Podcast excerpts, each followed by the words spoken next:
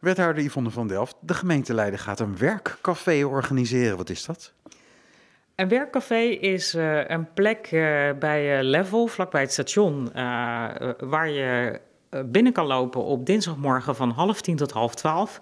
Als je een baan zoekt, als je wil starten, als je denkt mijn baan past me niet helemaal meer of ik dreig mijn baan te verliezen, dan kun je daar binnen lopen en daar zitten allerlei mensen van het U W V, van uh, D Z B, van de gemeente, uh, die je gaan helpen met je vraag en je verder op weg helpen. En hopelijk dus dan naar een uh, betaalde baan.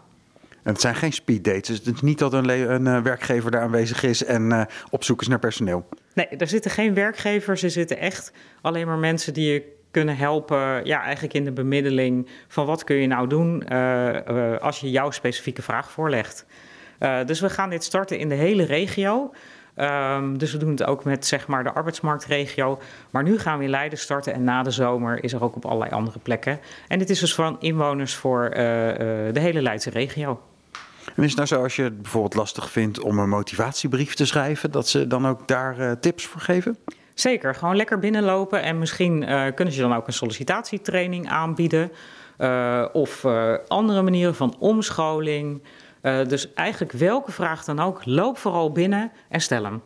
Wat kost het? Niks. Gratis, helemaal gratis.